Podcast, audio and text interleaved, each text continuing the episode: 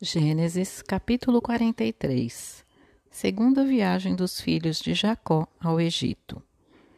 A fome pesava sobre o país.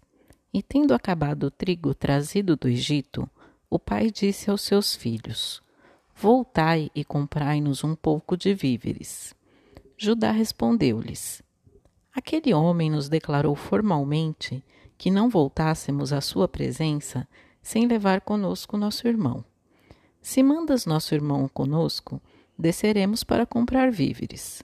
Mas, se não o deixas ir, não desceremos, porque ele nos disse: Não sereis admitida em minha presença se vosso irmão não estiver convosco. Israel disse: Por que me fizestes esse mal, dando-lhe a conhecer que tinhais ainda um irmão?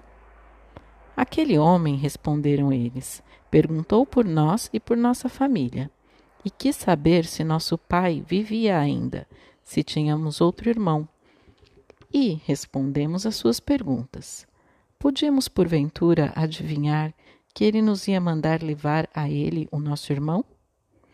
E Judá disse a Israel, seu pai: Deixa partir o menino comigo, que nos e nos poremos a caminho para essa viagem. Desse modo poderemos viver e escaparemos à morte, nós, tu e nossos filhinhos.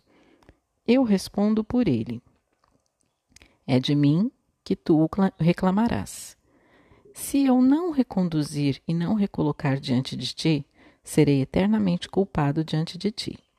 Se não tivéssemos demorado tanto, certamente já pela segunda vez estaríamos de volta.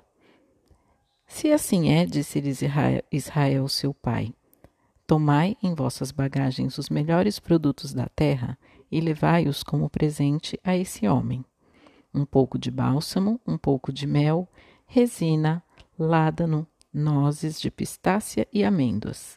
Levai também convosco o dinheiro em dobro para restituir a soma que encontrastes na boca dos sacos, certamente por engano. Tomai vosso irmão, parti e ide ter com esse homem. Que o Deus Todo-Poderoso vos, vos faça ganhar os favores desse homem, a fim de que ele deixe voltar vosso irmão, juntamente com Benjamim. Quanto a mim, se devo ser privado de meus filhos, paciência, que eu seja privado deles. Tomaram, pois, consigo o presente e a soma dobrada de dinheiro, assim como Benjamim, e partiram para o Egito. E apresentaram-se a José. José, vendo-os e com eles Benjamim, disse ao seu intendente: Faze entrar estes homens na casa, mata um animal e prepara-o, pois comerão comigo ao meio-dia. Fez o intendente como José tinha dito. Introduziu-os na casa de José. Vendo isso, ficaram amedrontados. É, diziam eles, por causa do dinheiro encontrado da outra vez nos nossos sacos, que nos conduzem aqui. Vão nos assaltar, cair sobre nós, escravizar-nos e apoderar-se de nossos jumentos. Então, aproximando-se do intendente da casa de José, falaram-lhe à entrada da casa. Desculpa, meu senhor, disseram eles. Viemos já uma vez comprar víveres. Quando chegamos à estalagem e abrimos nossos sacos, o dinheiro de cada um se encontrava na boca de seu saco. Era o peso exato do dinheiro. Tornamos a trazê-lo conosco e trazemos ao mesmo tempo outra quantia para comprar víveres. Não sabemos quem tenha metido o nosso dinheiro em nossos sacos. Ficai tranquilos, respondeu-lhes ele. Nada temais. É vosso Deus, o Deus de vossos pais, quem vos pôs um tesouro em vossos sacos. O vosso dinheiro me foi entregue.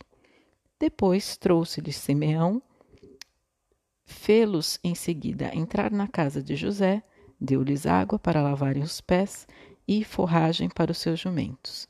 E enquanto esperavam por José, que devia voltar ao meio-dia, prepararam seu presente, pois foi-lhes anunciado que comeriam em casa dele. Logo que José entrou em casa, ofereceram-lhe os presentes que tinham trazido, prostrando-se diante dele até a terra.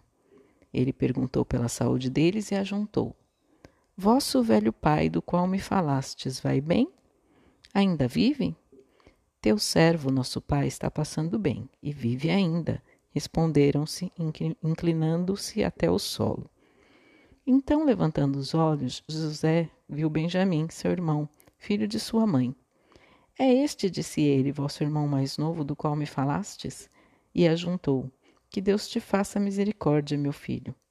E retirou-se precipitadamente, porque suas entranhas tinham se comovido por causa de seu irmão, e tinha vontade de chorar. Entrou em seu quarto e deu livre curso às lágrimas. Depois de ter lavado o rosto, saiu e, procurando dominar-se, disse: Servi a mesa.